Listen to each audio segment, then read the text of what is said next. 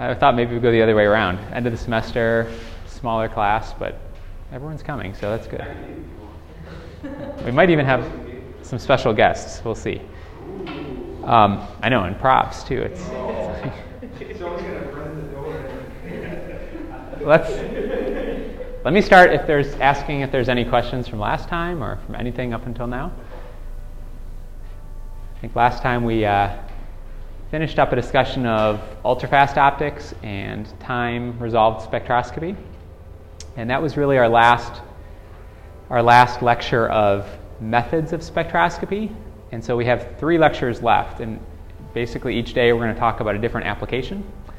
And uh, maybe on the last day we'll just I'll just throw out a bunch of applications, and we'll do a very quick survey without doing a whole lot of detail.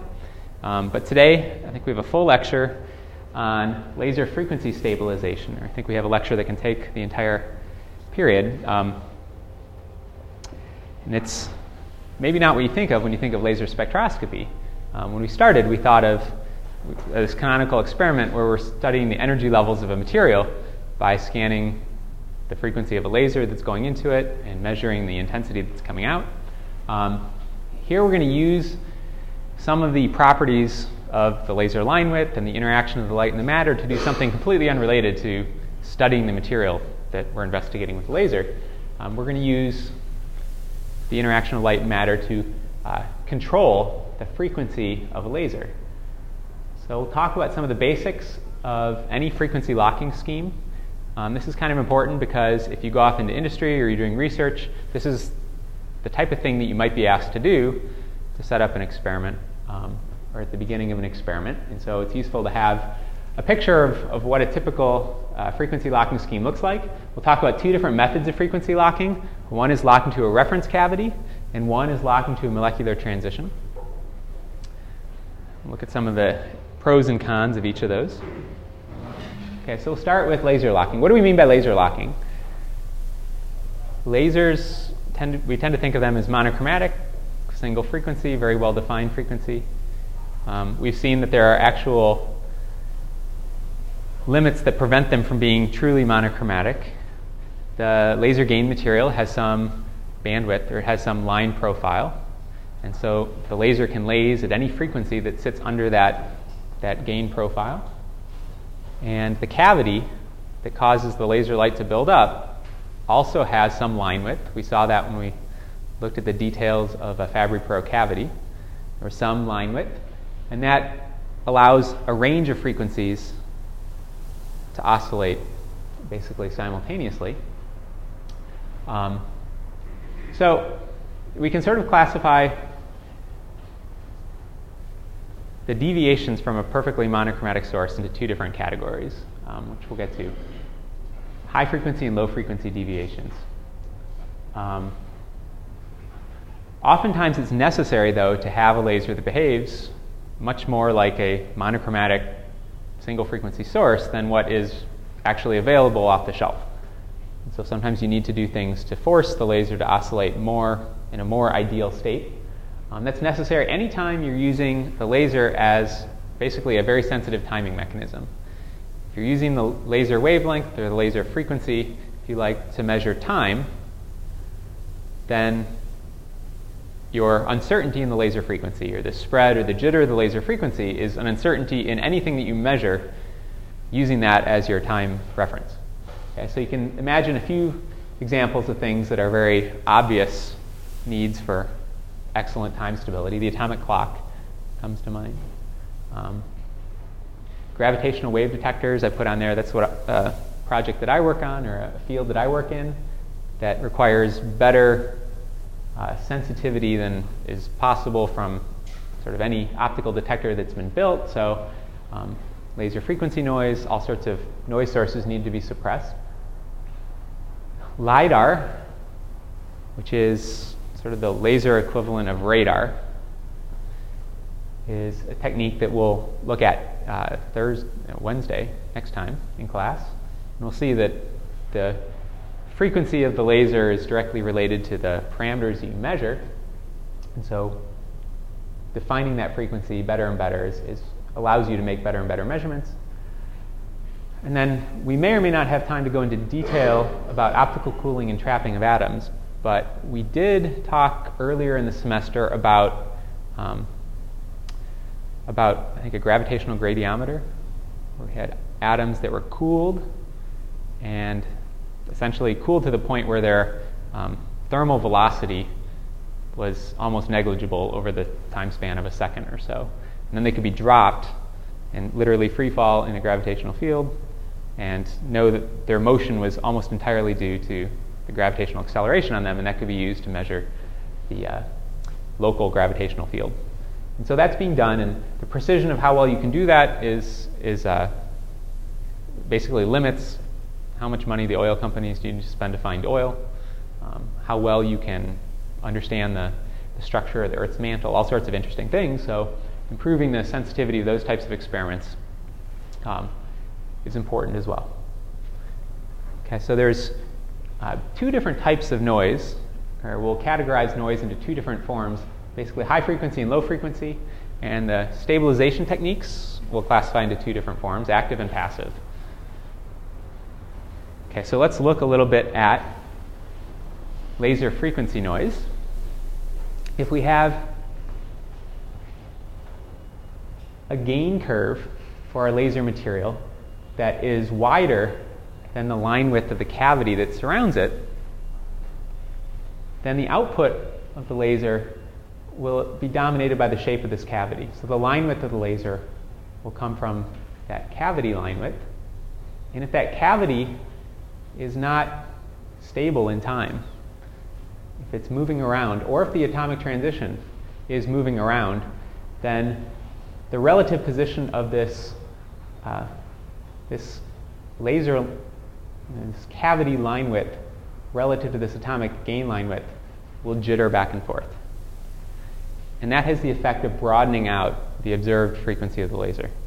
So in much the same way that Doppler broadening can take the Lorentzian line profile of an atomic transition, and when you add up all the different uh, Doppler shifted line profiles, you get a broadened transition. And that's what you see if you have the laser line jittering back and forth at a speed that's fast compared to your optical detector. So your detector, whatever that is, whether it's an interferometer that's measuring wavelength, or it's a, spectr- a spectrometer that's using uh, grating or prism dispersion, however you're measuring the wavelength or frequency, if, if this is moving back and forth fast relative to the speed of your instrument, then what you're going to see is just the smeared out sort of convolution of, of where that, uh, that line width has been as it moves back and forth instantaneously. Okay, so that looks like a spread in the line width, and I'll call that jitter. I don't think, to my knowledge, it's a specifically defined term, but I think people would talk about that as generally jitter, and we'll compare that to drift, which would be a low frequency change in the laser frequency. So a change on the cor- on the time scale that's longer than your measurement device, or your your uh, detector. So typically, drift is significant on the time scale of hours. It can also be significant on the time scale of seconds or minutes, depending on, on what, how precisely you need to know what your laser frequency is. And so you could sort of visualize jitter as this moving of the instantaneous frequency back and forth, causing the average, or the observed profile to be an average. And drift, you can imagine, if you plotted the laser frequency, it was measured at one instant in time, and then at later instances in time, and you saw it drifting. Of course, there's a region in between these two, um, but we'll just stick to these two extremes. Okay, so what are some of the reasons that the laser frequency is not stable? Um, one reason that it wouldn't be stable is any of the mechanisms that can cause the atomic line profile to broaden can also cause the, um, the atomic gain profile of a laser to broaden or to shift in frequency. So you have things like Doppler broadening, collisional broadening. Those are things that broaden the line profile of a transition by causing the,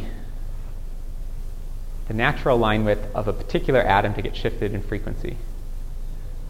And so essentially all the atoms that make up your laser material will have their frequencies shifted, and that will introduce frequency noise in the, in the laser output. There's a lot of other mechanisms um, that are not related to things we've talked about. A number of them are technical, things that can be suppressed with enough, uh, enough experimental work, things like acoustic excitation. You remember that the uh, cavity length is what determines the position of the laser laser cavities transmission lines. So the spacing between transmission lines in a cavity is called the free spectral range.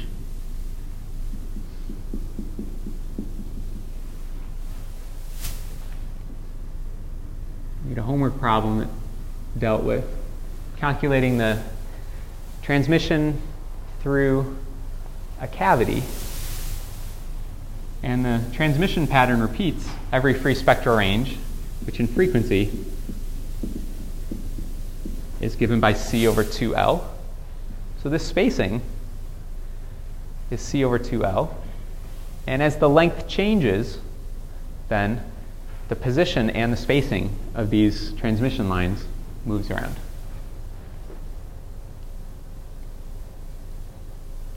So fluctuations in the length lead to changes in the resonant frequency of the cavity, and that changes the frequency of the output of the laser.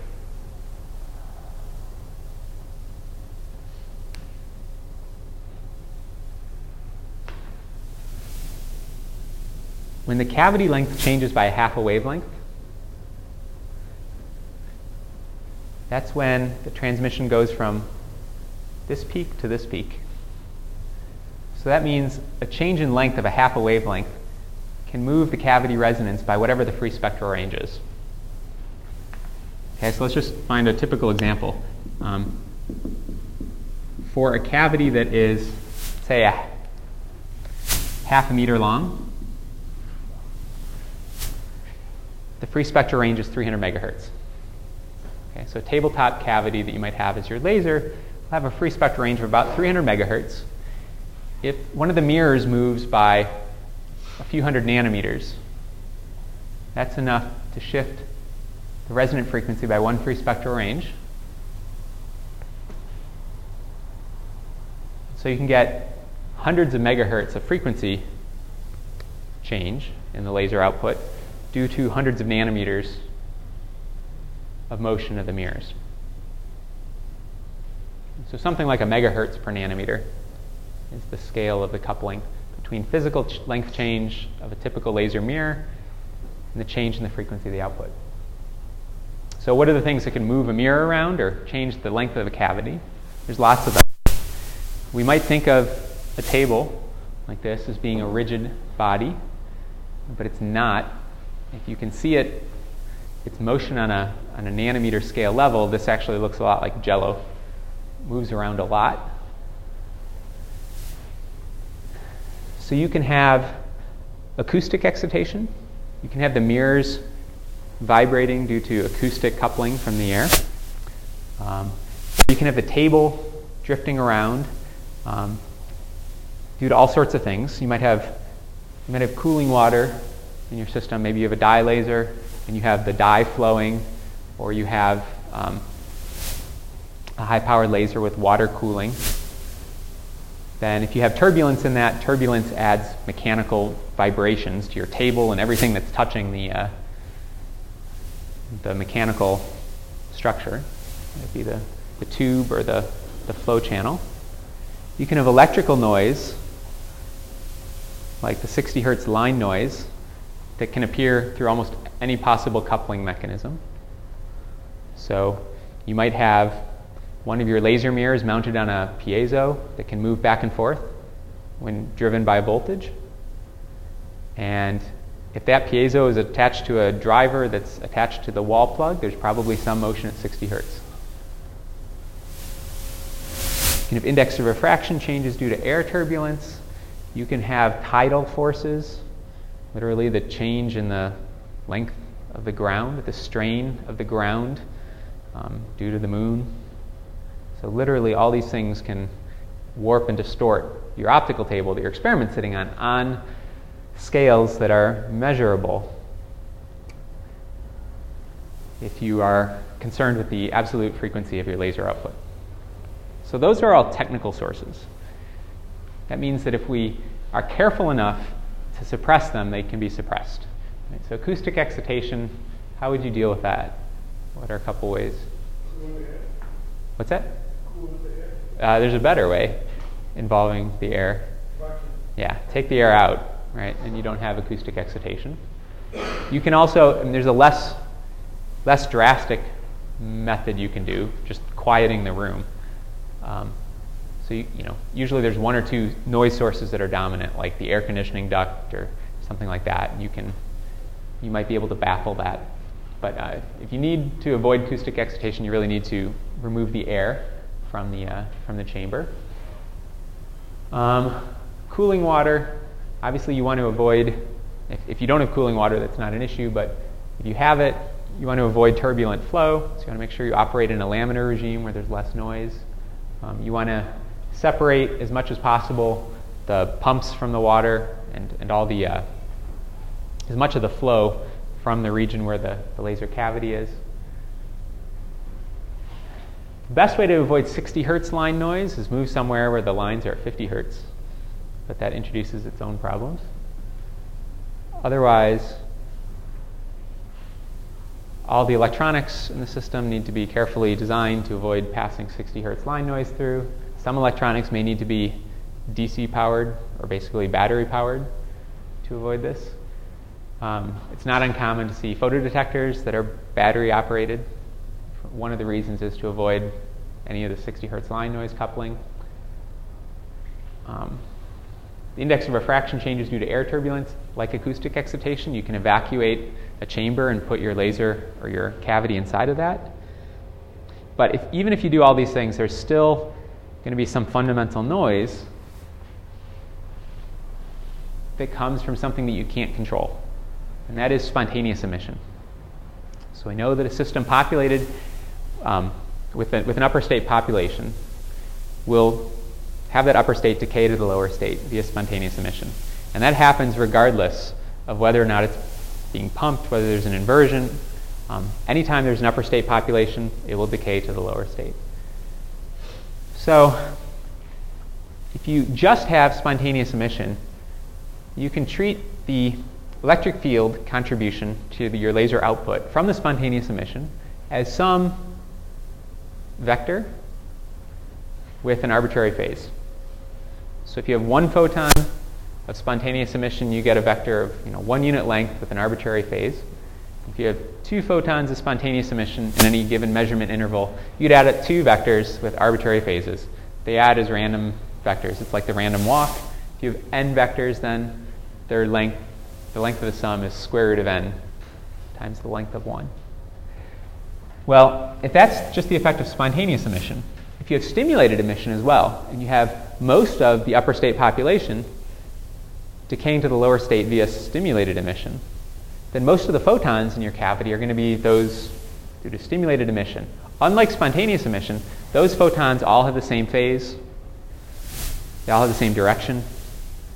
They're coherent. They all, this, all the quantum, quantum numbers, all the quantum, the quantum state of each photon is identical. And so the electric field vector for each photon would add up coherently and constructively and produce this large field due to the stimulated emission. So what we end up having is we have, um, hopefully, ideally, most of the power coming out is due to the stimulated emission. There will always be some contribution from the spontaneous emission. That will have an arbitrary phase relative to the stimulated emission. So the total electric field vector has some uncertainty in amplitude and phase. And if you think of the spontaneous emission, when it adds up in phase with the stimulated missionary, out of phase. That's going to affect the amplitude. When it adds up, let's say in quadrature phase, or at ninety degrees, in this direction or in this direction, it affects the phase, the angle of this total electric field vector. And so you have some fundamental source of phase noise, that's this, and amplitude noise, that's the length of the vector, that you can't get rid of. And that gives rise to laser frequency noise and laser power noise, or laser amplitude noise. There's another form of noise that's kind of interesting. Um, it's called pointing noise. It's, it's the angular deviation of the laser beam. And like frequency and amplitude noise, there's all sorts of technical things that can cause this. If your mirrors are moving or tilting in time, you're going to get pointing noise. But you'll also have this fundamental source that comes from spontaneous emission. So here's the, a plot of the T E M zero zero profile in a cavity. This would be the um, intensity, the transverse, let me see, the intensity in the transverse plane of light circulating in a cavity that's in the lowest order Hermite Gaussian mode. So for most lasers, um, this is sort of the, the nominal beam profile inside the cavity. And there's oftentimes distortions that cause the profile to deviate from this, but um, certainly if you're interested in uh, high stability lasers, you typically want them operating in a single lowest order mode that looks like this. So higher order modes, you can write down, in case this isn't familiar, the lowest order mode has a profile, a spatial profile that looks like looks like this. That's the Gaussian that's plotted. The higher order modes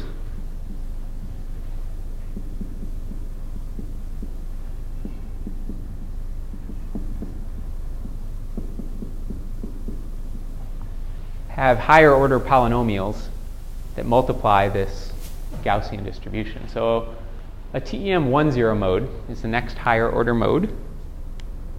It also has this exponential bell-shaped amplitude, but that gets multiplied by a linear odd function, so that on the left side we have a negative, on the right-hand side we have a positive amplitude. Right, so this is x times e to the minus x squared over omega squared. So what this physically represents, this is the intensity profile for light, if you like, in sort of a ray diagram picture. The T E M zero zero mode basically represents light, which is propagating back and forth on axis in a cavity that has the mirrors match the radii of curvature for the phase front here and here of that mode. And then the T E M ten mode, you, you can think of that as being generated when there's light that's off-axis. So without going into all the details of projection of a, of a phase front or a, a wave front onto an orthogonal basis set, we can just describe the one zero as produced by off-axis light. Further off-axis, the more power is in this one zero mode. Okay, so in a laser that's operating in the zero zero mode, the output profile should look like this. And then you have some spontaneous emission that gets added to that. Spontaneous emission goes in all directions. All right, so here's your laser material. You get spontaneous emission coming out the sides. You get some that goes along the cavity. And that's, that's the stuff that's going to add to the laser. And if it's along the optical axis, so that it adds in the, that it contributes to the zero zero mode, then it's going to alter the amplitude and phase of this mode. But if it's off axis a little bit, it's going to excite this T E M ten mode and other higher order modes. So you get some light in these higher order modes due to spontaneous emission. They have an arbitrary phase or random phase. And so when they add up with the T E M zero zero mode, as I've drawn it here, with these particular phase relationships, this right side, the fields add up. On the left side, they sort of subtract. And the effect is to take this Gaussian profile and to shift it to the right. Right? If we add one hundred eighty degree phase shift to the one zero mode, then this side becomes positive, this side becomes negative, and it shifts the T M zero zero mode to the left. Okay, and of course, at any phase in between, you get a different, a different position for the bulk of the power coming out of your laser. So the effect is that the, the angle of the, the beam coming out of the laser appears to be jittering due to a very, uh, what may be a very constant, well-defined, noise-free beam plus some noise that affects the pointing. Okay, so the techniques for that we'll describe as uh, techniques techniques of frequency stability, for the large part, can be used to stabilize all these different mechanisms, all these different um, effects: amplitude noise, frequency noise, and pointing noise. The techniques sort of all involve the same idea, which is you compare the laser frequency to a reference. That's how you measure the laser's frequency, right? You can't measure an optical frequency directly. You can only compare it to another frequency. Um, so you compare it. We get a measure of how far off it is from our reference. So here's the laser output. Here's a reference frequency, we compare them. The difference we call the error signal. And so if you're trying to make the laser frequency match this reference frequency, the difference between those is how much error you have in the laser frequency. And we feed that back to the laser with some negative gain. So n- negative means uh, negative feedback. Neil? Uh, how, I don't get how you measure the laser's frequency. So there's different ways, and so that's we'll talk about that. So I'm starting with the block diagram, and then we'll describe in much more detail how you do this.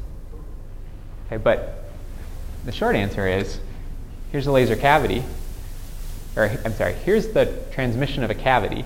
You shine a laser onto that cavity, and let's say its frequency is right here, you get some transmission. Um, and as you tune the laser, that transmission builds up and becomes a maximum, you know that your laser has the same frequency as one of the transmission peaks of the cavity. And that's a way of measuring the frequency of the laser relative to a cavity. Now, you may not know what frequency that, absolute frequency that is, but if you can produce a cavity as a reference that is more stable than the laser you're using, then you can assume that the frequency of the reference cavity is, is a better frequency reference than that of the laser, and you can transfer its frequency stability onto the laser using this type of feedback mechanism. Okay, so uh, negative feedback. How many people are familiar with negative feedback? So the idea is, um, easiest perhaps uh, example of negative feedback is the thermostat in a room. You set it to seventy degrees, there's the thermometer. If it's below seventy degrees, right, it says it's too cold, so it sends a signal to the temperature controller, the heater, or the air conditioner. It says heat up. So when it's too cold, it tells it to heat up. That's why it's a negative. It's always changing the temperature in the opposite direction. Of course, if it gets too hot, then it says, okay, it's too hot, cool off. Right, and that's negative feedback. It's always telling the, the system over here to change in a way that's opposite to the, to the error signal that's being measured.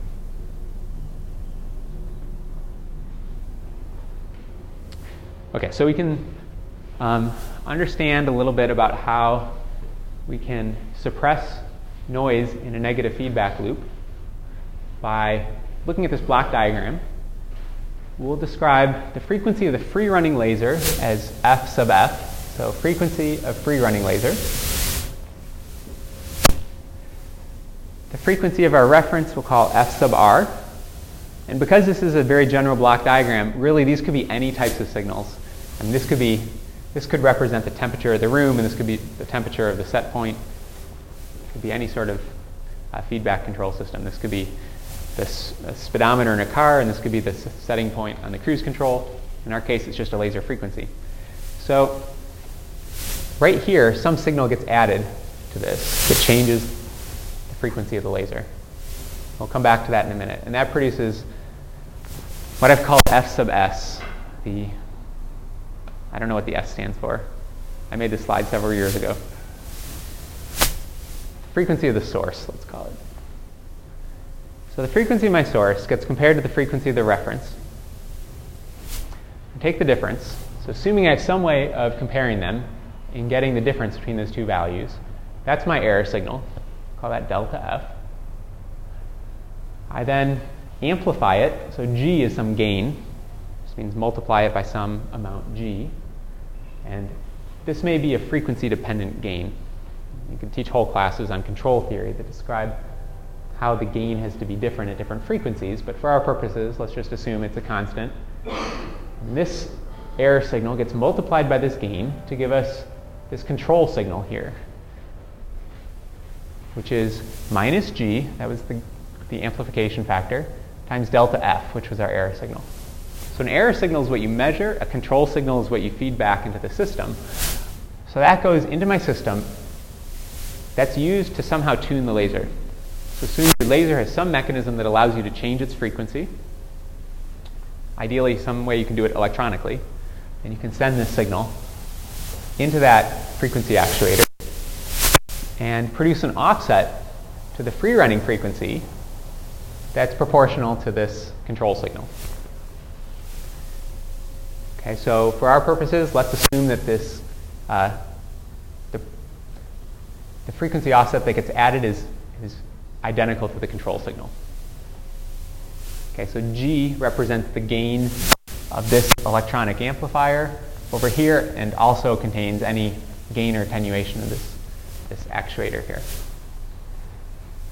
Then we can look at this point here as a node, and in the steady state, two things, the um,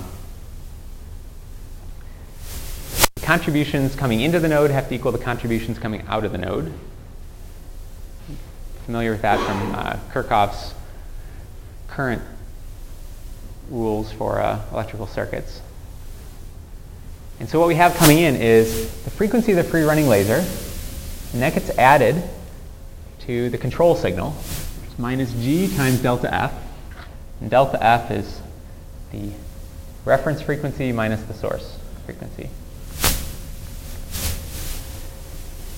So that's the frequency that comes out of here, and that has to equal F sub S, right, by definition. In the steady state, the frequency at this point, at one moment in time, has to be the same as it is at a later moment in time once that signal is propagated through the control loop. Okay, so this is after propagating through the control loop once, and this is what it was before, and in the steady state, those have to be the same. So we can solve for F sub S. All right, so we have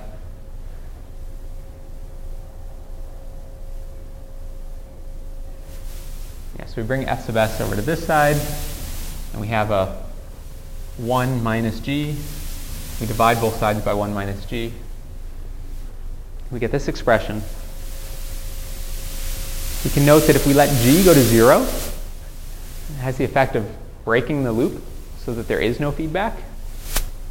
And if that's the case, this expression tells me the source frequency equals the free-running frequency, right, which is what we should have. In the limit of high gain, so that's the limit of no gain. In the limit of high gain, where G goes to infinity, this one term becomes negligible. This free-running frequency becomes negligible. That means the source frequency is not going to depend on the free-running frequency.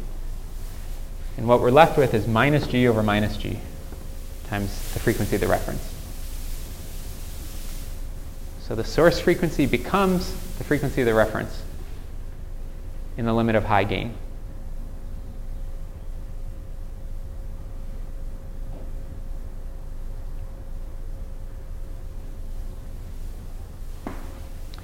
And so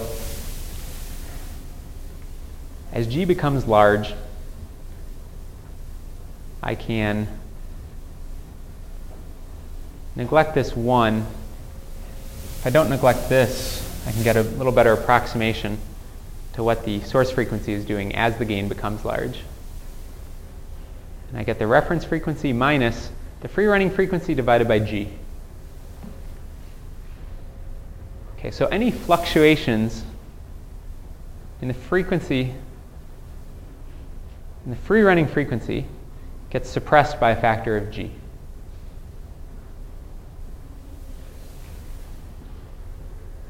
Okay, so they never completely go away, but as I turn the gain up higher and higher, I can cause the fluctuations to become smaller and smaller. But they still change the free running frequency? Like, if it would constantly, like, oscillate that frequency by itself? Yeah, so there's something called oscillations that occur when the gain becomes high. What happens is there's some time lag for the signal to get around this loop. Right? And at high enough frequencies, if that time lag introduces one hundred eighty degree phase shift on your signal, then this goes from being negative feedback to positive feedback. Right? So think about, well, the classic example of this is when someone gets up on stage and they turn the microphone on and you hear the squealing. Right? What they have is a microphone, it's amplifying the sound, and then there's loudspeakers. If those loudspeakers produce a sound that gets detected by the microphone, you get a buildup. Right? And if the sound produced by those speakers is in phase, I mean, after, yeah, if there's a sound picked up by the microphone, and after traveling around that loop once, it's producing a sound that's in phase with the original source, those those round trips are going to add up in phase and you'll get oscillation. If they're out of phase, you get noise canceling headphones. Right? So what happens is there's some fixed time lag for a signal to go around the system that corresponds to a particular frequency where there's a one hundred eighty degree phase shift. So if you have negative gain at low frequencies, at some high frequency, your gain becomes positive. You no longer have negative feedback, you have positive feedback. Instead of subtracting noise here, you're adding noise, and at that frequency you get oscillation. And that's why, and we're not going to go into it uh, any more than this today, but um, the gain has to be frequency dependent. And so that gain is usually made to have some D C value and then to roll off. So this is a log plot. There's a log log plot. To roll off so that at some frequency where the gain is equal to one,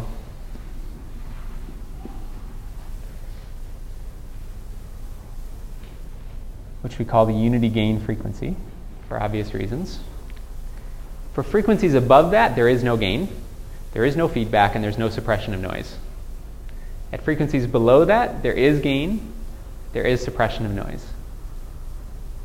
Right? And ideally, you'd like this unity gain frequency to be as high as possible.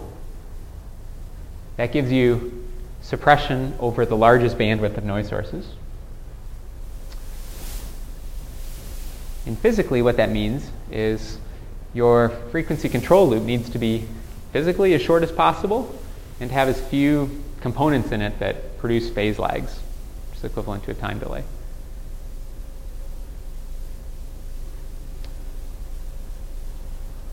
Does anybody have noise-canceling headsets?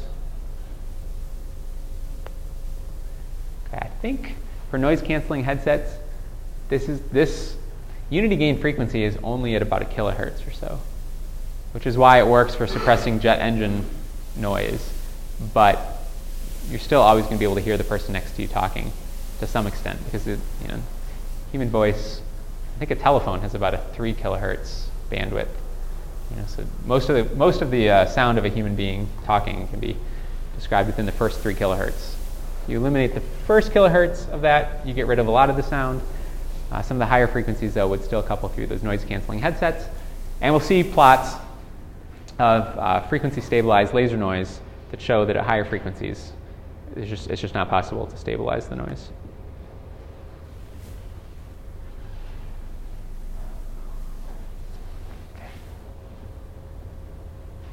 Okay, so um, let's talk about different ways that you can compare the laser frequency to a reference. How do you physically do that? Um, I already mentioned an optical cavity. An optical cavity has well-defined frequencies, resonant frequencies. Those resonant frequencies, remember, physically what they are is they're just frequencies at which you can get standing waves inside the cavity. Right? So an integer number of half wavelengths can fit inside the cavity. That only occurs at certain lengths of the cavity, or for a given length of the cavity, it only occurs at certain frequencies or wavelengths of the light. Okay, so those frequencies are determined by the optical path.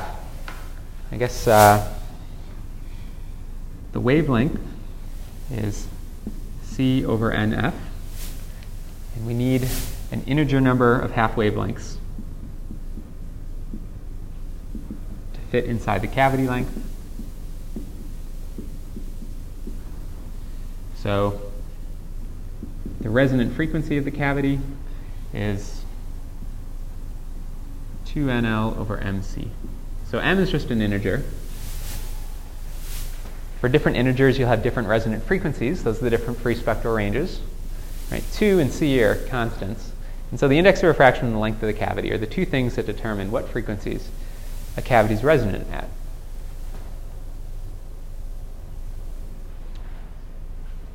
If you evacuate the cavity, right, you eliminate these fluctuations in the index of refraction, and then it's only the length of the cavity that affects the resonant frequencies.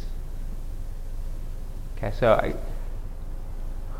we'll look at first methods to minimize the frequency fluctuations of the resonant frequency of a cavity, and we'll talk about how you measure that, or how you compare the laser frequency to that.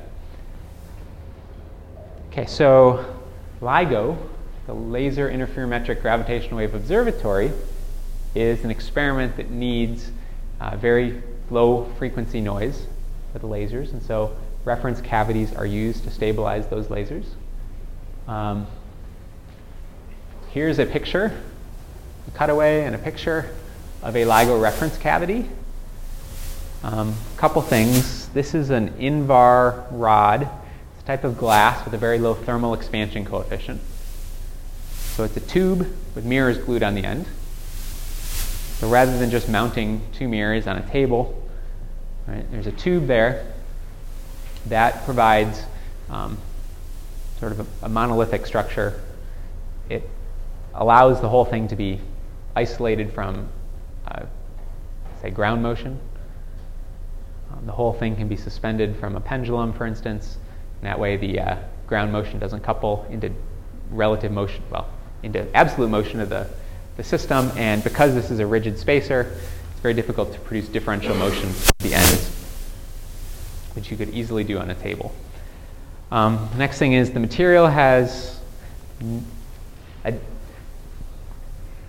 I don't quite want to say a zero uh, thermal expansion coefficient, but it's essentially what it is.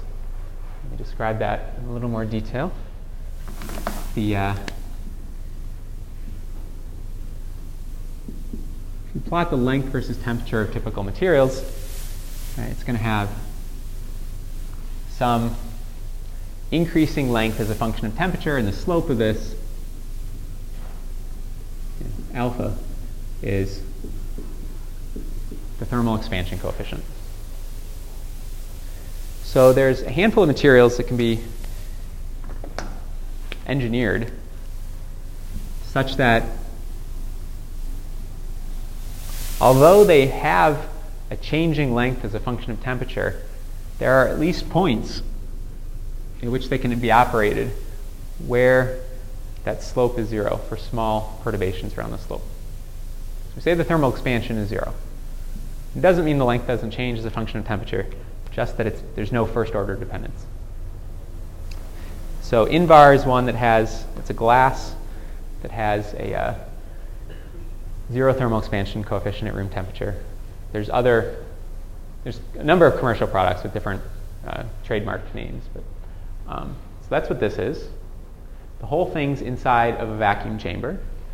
Right, so if you think about how the length of this cavity could change, right, there's no acoustic or very little acoustic coupling because it's in a high vacuum. Uh, there's no fluctuations in the index of refraction, again, because it's in high vacuum. Mechanical coupling from ground noise to differential motion of the mirrors is difficult because it's held together by this rigid spacer.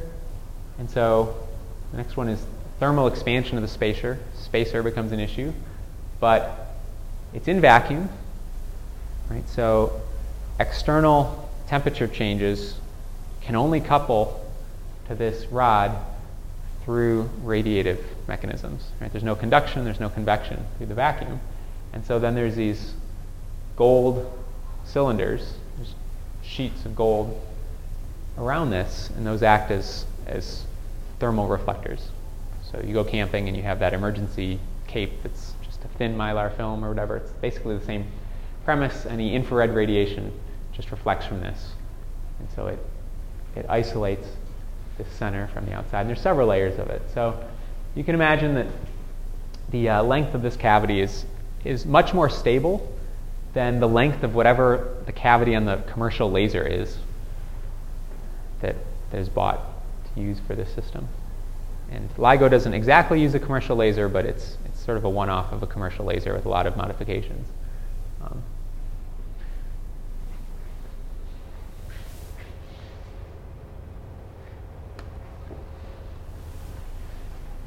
Advanced LIGO, which is, so what I just showed is actually a working part of a, of a detector right now. Um, there's plans to upgrade it. And the laser for advanced LIGO, the schematic is here. Um, there are external reference cavities. Here's an external reference cavity shown here. Um, here's another one. There's a low power laser that gets, um, that's injected into a medium and a high power stage that amplifies it. And then the output of that is um, referenced against these different cavities to generate a feedback signal that goes back and adjusts the frequency of the low-power seed laser. So there's a couple different things going on here. One is we have these reference cavities that are shown. There's other reference cavities that aren't shown here, that aren't mechanical spacers, but are four-kilometer-long uh, arms to this interferometer.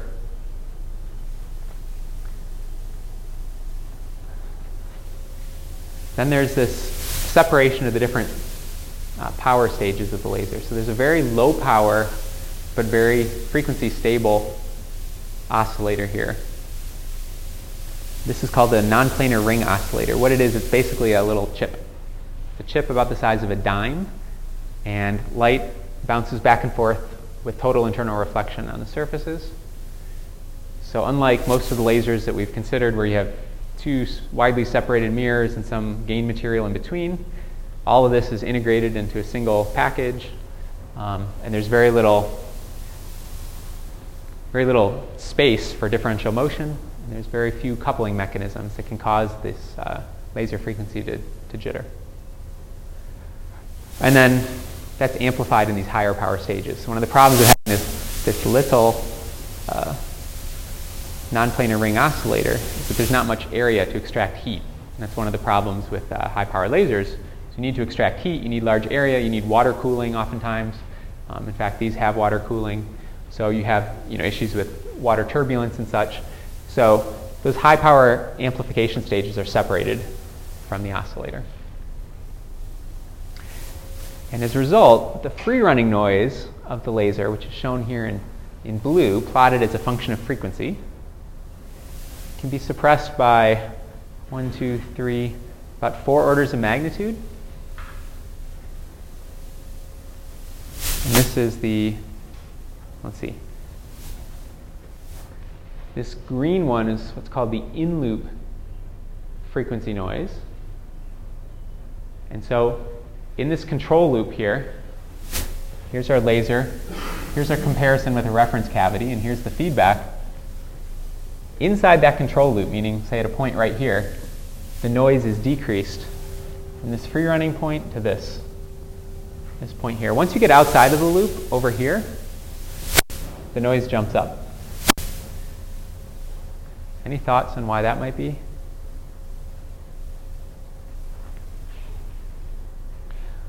Let's consider all these different optics, all these steering mirrors, these cavities, everything that the laser touches, or the laser beam touches. And imagine that they have some mechanical noise in them. They're moving around a little bit. If you move a mirror around, that changes the phase of the light reflecting off of it. Right? It adds, you can think of it as adding a Doppler shift to the frequency, or you can think of it as shortening and increasing the path length to change the phase that way. So if you change the phase of the light here, when that goes and gets compared to the reference frequency, that noise you added gets fed back and canceled out. So at any point inside of this loop, if you try to add noise, the servo acts to suppress that. But any noise that's added outside the loop is never gets seen by the servo, and it never gets suppressed. So any optics out here outside of the loop that add noise will start to build up from that in noise point. And then you notice at high frequencies,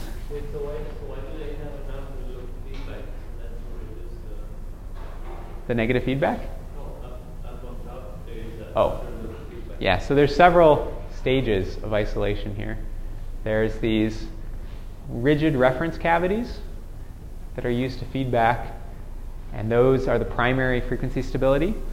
These cavities have um, very low, low frequency noise, but they do have high frequency noise, primarily from the fact that this rigid spacer has a temperature. That means it's moving around, and that produces um, ringing of the normal, of the modes of oscillation of the mechanical device. So it's like a bell. So it has all these relatively high frequency modes. If you took a piece of glass and you hit it and you listened to what frequencies it rung at, it'd be generally high frequency because it's a stiff material. So at high frequencies, it has noise, and so it's not a very good reference. At high frequencies, it works really well at low frequencies. Well, it turns out that there are other cavities in the system. Here's the laser, and let me call this the, uh, this is generally called the pre-stabilized laser. That means think of everything shown in this picture over here, and call that the laser. So it has some frequency stabilization built in. And then if we consider the light that comes out of that, in LIGO, there are these four kilometer long arm cavities. These are high finesse arm cavities, and the mirrors are suspended from pendula so that they're um, very stable. They're not easily excited by ground motion. Because they're four kilometers apart, they're actually moving and drifting. Uh, their, their relative separation is drifting on the order of microns over the course of minutes. Okay, but their um, instantaneous, their high frequency noise is very small because there's so much effort put into isolating them from ground disturbances and acoustic disturbances and all this. So this four kilometer long cavity actually serves as a very good high frequency reference. So that's fed back. I guess that's fed back to here and is used to suppress high frequency noise, whereas these reference cavities are used to suppress low frequency noise. So you get different regions of this plot are governed by different reference cavities. But at a high enough frequency, um, the stabilized laser noise and the free-running laser noise converge. That's, in this plot, it's about one hundred kilohertz. Okay, and what that one hundred kilohertz corresponds to ten microseconds of delay time. So these, these feedback loops have delays in them that limit how high a frequency you can, you can feed back. If you have a four kilometer long cavity and you have a photodetector here and a signal that has to travel four kilometers, right? That's one example of a, of a phase delay.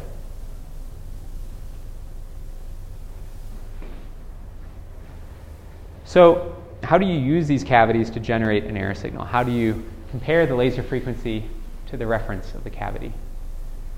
So let's look at just general superposition of two waves. So E one and E two to produce some total electric fields. Um, each of these has an amplitude and a phase.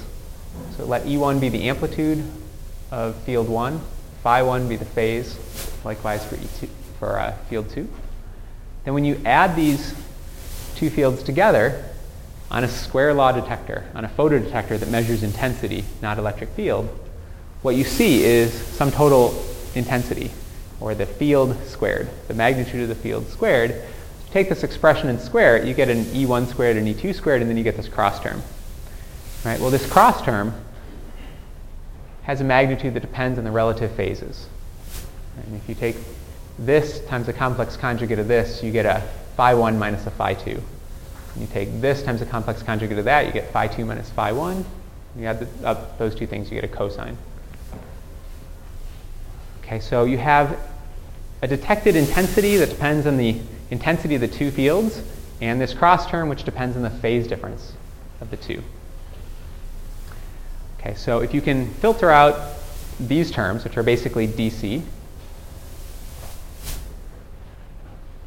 and you consider the phase of each of these fields to be time dependent, then this term right here is going to be an A C term. It's going to be changing in time. Right? As the phases change, uh, the magnitude of this term changes. The magnitude of these terms don't when the phase changes. Okay, so if you filter off the D C terms and you're left with the A C term, that's going to be a measure of how much the phase difference between the two beams is varying.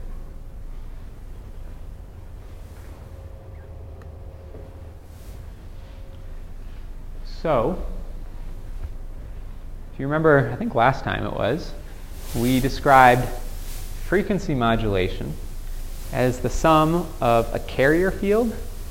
And here I'm plotting the magnitude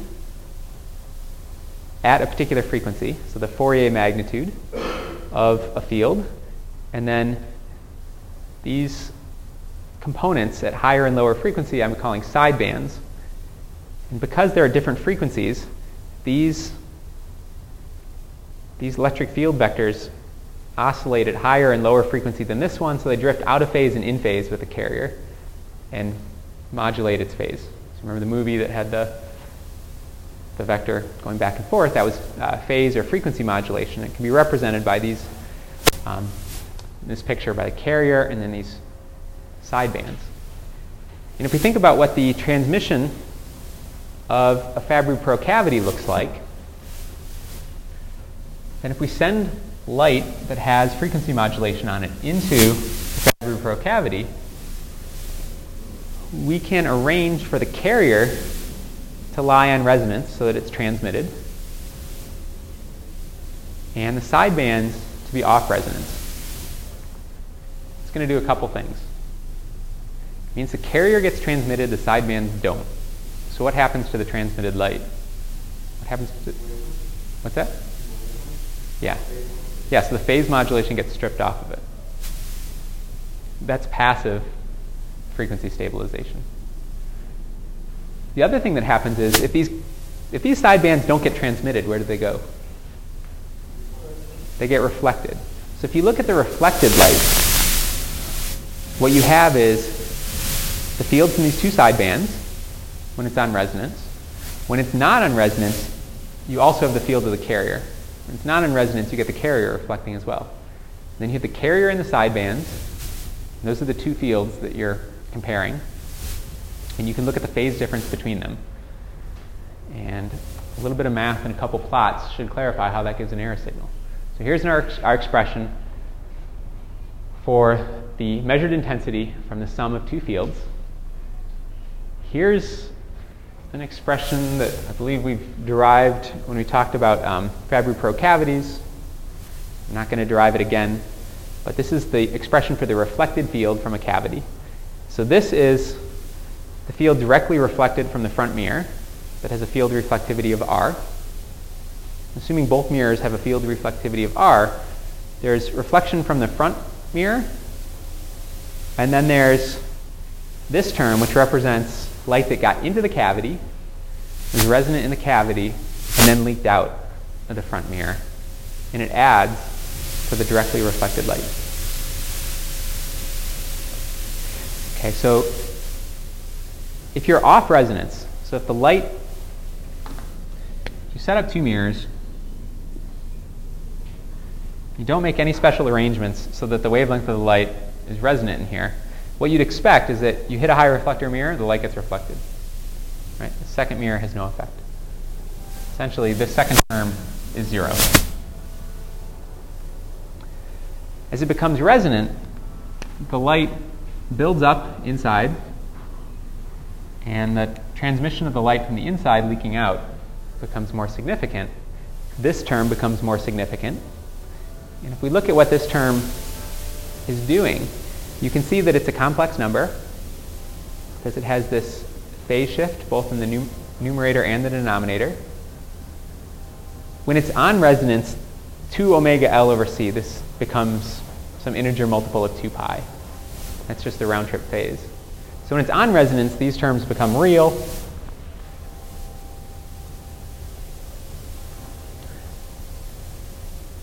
When it's not resonance, these terms aren't real. And so if we plot the magnitude, we plot the magnitude and the angle, or the phase, of the light reflecting from a cavity. And I'm looking at this now and I'm realizing that this actually has a high reflective end mirror and a front mirror of reflectivity R. Okay, and if that's the case, light can never transmit through. Right, it either reflects from the front mirror or it reflects from the back mirror. But it always reflects because this is a high reflector. As a result, the magnitude of the reflected light is always equal to the magnitude of the input light. When it's not resonant, it reflects from the front mirror. When it is resonant, it reflects from the back mirror.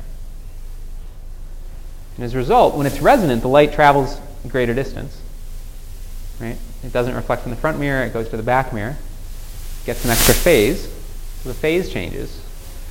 So as it approaches resonance, the phase shift, or the angle, is traced out by that blue line. That's just the complex part of this expression.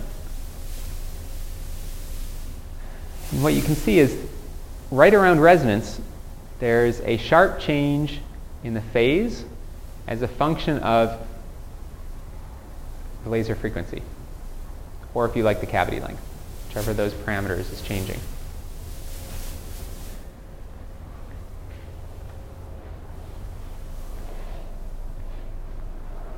Okay, so if we have a detected intensity, let's see, here's the laser. If we have a photodetector that detects the reflected light, then we're detecting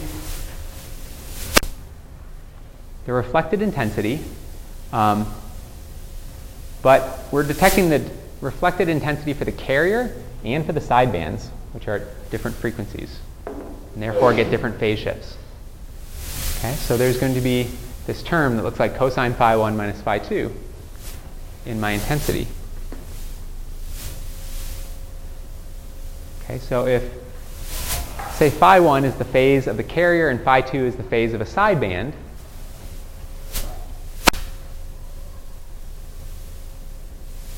then their difference is going to be oscillating at some R F frequency. So omega, this is omega demodulation, but if there's some uh, frequency difference, omega, omega times t gives the phase difference between those two beams. There must, there could also be some fat static phase difference due to the phase shift that the carrier gets on reflection relative to what the sidebands get on reflection. Okay, so if the phase difference between the two beams is some static phase difference plus phase difference due to their frequency difference, then I can write phi one minus phi two as this expression. And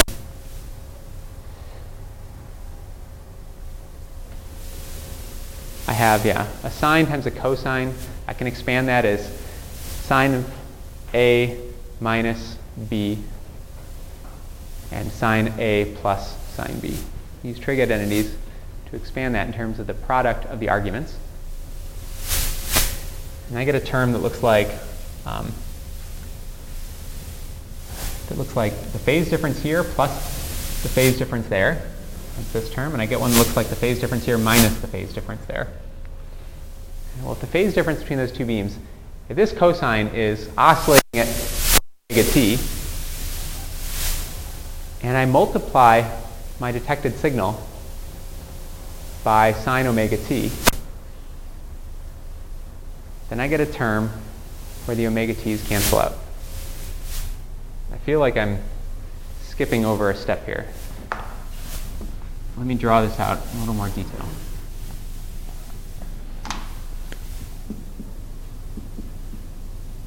Here's the laser.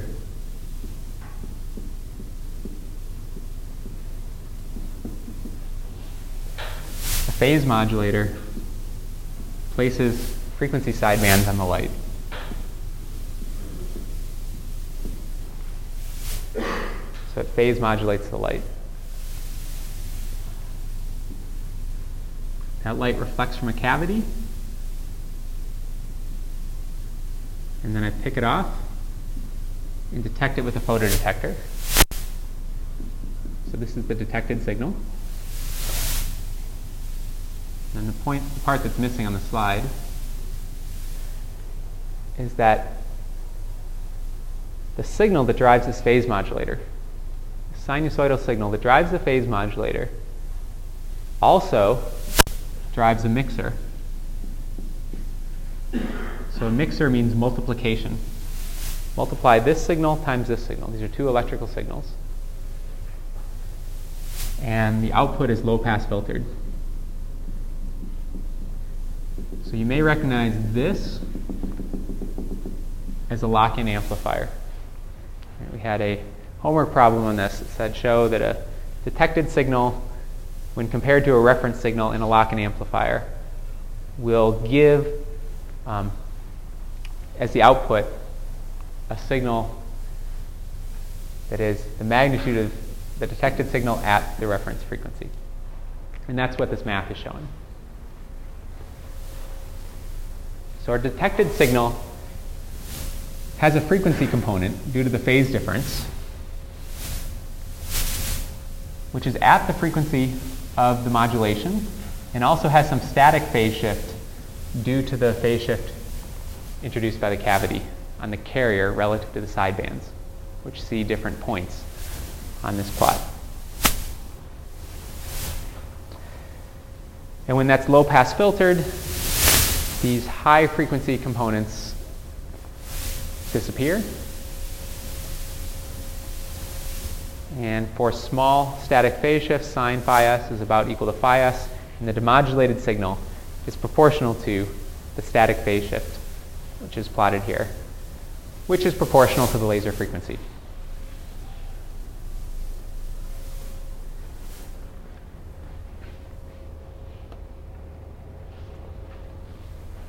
Okay, so one way of thinking about it is the sidebands are out here where there's essentially no frequency shift or no phase shift on reflection. But the carrier is near resonance where there is a phase shift, and that phase shift is what's being measured. Okay, and clearly, there, when the phase shift goes to zero, that's when the carrier when the carrier is on resonant, the phase shift goes to zero. Okay, so this blue curve is the static phase shift that we're measuring, and it's also our error signal. It's what we're measuring, it's our error signal. And in this region right here, the error signal is linear and passes through zero at the at the operating point. That's what you want for a reference signal. That's a good error signal. Okay, so if you're interested in reading more about this, there's an excellent paper um, that basically describes how to do what's called Pound-Drever-Hall locking. It's this technique of locking to a cavity. Um, these are just some plots from the paper. I'll, I'll, I've talked about most of this. An alternative way of thinking about this is if this is the reflected intensity as a function of frequency. This is when it's on resonance. There's, if you have a now a, a cavity with finite reflectivity n mirrors, when it's on resonance, it can transmit the light. When it's off resonance, it reflects more of the light. So as you modulate the laser frequency, you change the reflected intensity. And depending on which side of, of resonance you're on, the intensity either changes in phase with the frequency modulation or out of phase. And so by measuring that relative phase, um, you can tell which side of, of resonance you're on and drive the system onto resonance.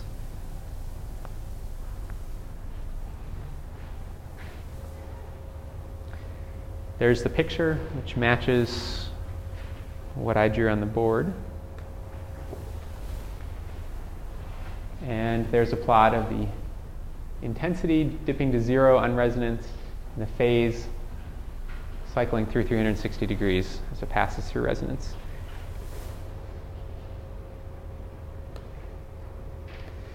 Okay, so that's all relative frequency stabilization. It's comparing the laser frequency to a cavity and designing the cavity so that it's more stable than the laser. Right. Um, There's also times where you need absolute frequency stabilization. So maybe the, the, the laser noise isn't so important, but the ability to reproduce a standard anywhere in the world is.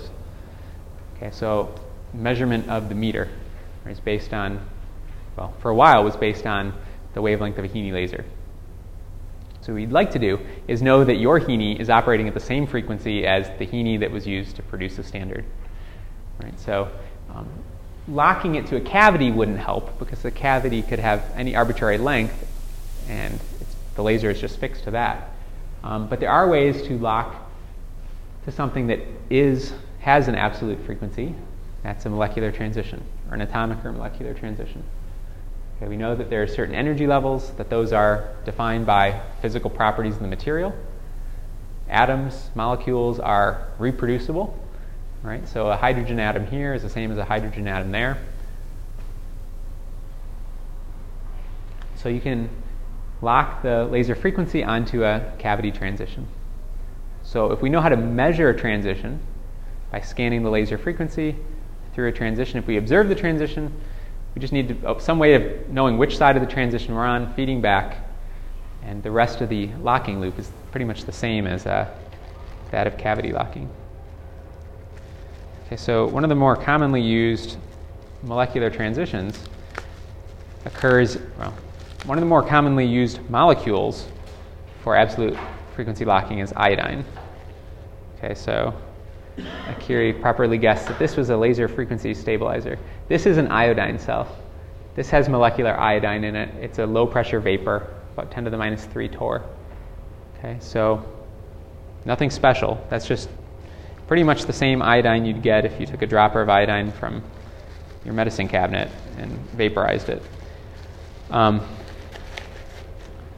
but iodine has a spectrum. This is its spectrum across the visible, and it, it has almost a con- it almost looks like a continuous spectrum across the visible. In fact, it's discrete lines, but it has so many uh, rotational vibrational transitions um, that happen to occur in the in the visible that almost the entire visible spectrum is filled with transitions.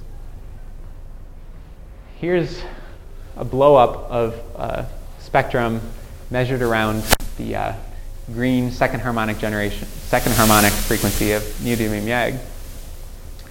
You can see these narrow lines. Each one of these lines, then, when you examine it further with Doppler-free techniques, actually sees a whole number of hyperfine components.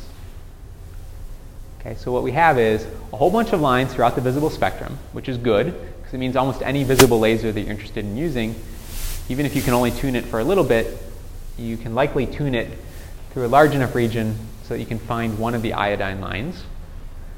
And then the lines have very fine structure, meaning you have a very narrow frequency reference or very stable frequency reference in which to lock it. That's why iodine is commonly used. So here's a couple experiments locked to iodine. Uh, there's the iodine cell. Um, here's a laser. There's a phase modulator. There's actually several phase modulators. You can see the R F, the, the coaxial cables that come in that feed an R F signal. And there's iodine cells. You can actually see here that there are several lasers. There's a laser, there's a laser. Um, so actually the system's almost symmetric. These are Faraday isolators. And what's going on here is each laser is independently being locked to the iodine cell, and then their frequencies are being compared. Okay, so the idea is that if you lock to the same absolute frequency reference, then you should have very little uh, little frequency noise between the two lasers. Lasers generate an absolute standard, so they're basically measuring uh, two lasers. Here's a picture of an iodine cell that I put into the slide before I had this this one. Uh, you might ask why I have this iodine cell. Thank you. Um, because there's a new lab being offered, Physics two twenty E, which is a graduate optics lab that will do some absolute frequency stabilization. There'll probably be two or three experiments from this course, or relative to this course, that are integrated into that. There'll be some laser experiments, some other general optics experiments. It'll probably be starting a year from now, next spring. So if you're going to be around then, or you're interested in taking a laboratory course, this will be the first graduate physics lab being offered. And so we're building up our stock right now of stuff. Sorry. So let me just, we don't have a lot of, we're already over time, but um, I don't want to spend time on this next time. So let me just flip through a couple things. The transition, for the transmitted field and the, the phase of the transmitted field, going through a molecular transition, looks exactly like that going through a cavity. The only difference is it only happens at a specific frequency. It's not repetitive. Okay, so just the reference is different, but the rest of the, the circuitry is the same. Um, interesting thing that's been done is a phase modulator is put into a cavity. This is at the uni uh, National Institute for Standards and Technology in Colorado by Jan Hall, and modulated at a frequency such that after each round trip, the sidebands get sidebands put on them, those get sidebands, and this comb of frequencies get built up. Then you have a whole bunch of laser frequencies, any one of which you can lock to some some atomic transition. And once you've locked one of these, then every one has a fixed um, frequency relationship to that one. So you've stabilized all those frequencies. And so this was important because it actually produced a spectrum that could allow the visible wavelength to be compared to the microwave wavelength. So the separation of these could be in microwaves. And that separation could be compared to frequency standards in the microwave, and the absolute frequency could be used in the visible. So it allowed like microwave, um, like the atomic clock, to be used as a reference at optical frequencies. So this won the Nobel Prize in uh, two thousand, about, about two thousand, I don't recall exactly. So must, yeah, well this is, this is one of the papers from the author. Um, molecular iodine clock, and we're not going to have time to go through it. So, so we'll end there. And if you have questions about this, um, there's some references listed in the in the reference uh, slide in the end of the chapter that that may be useful if you have to do this yourself in the lab.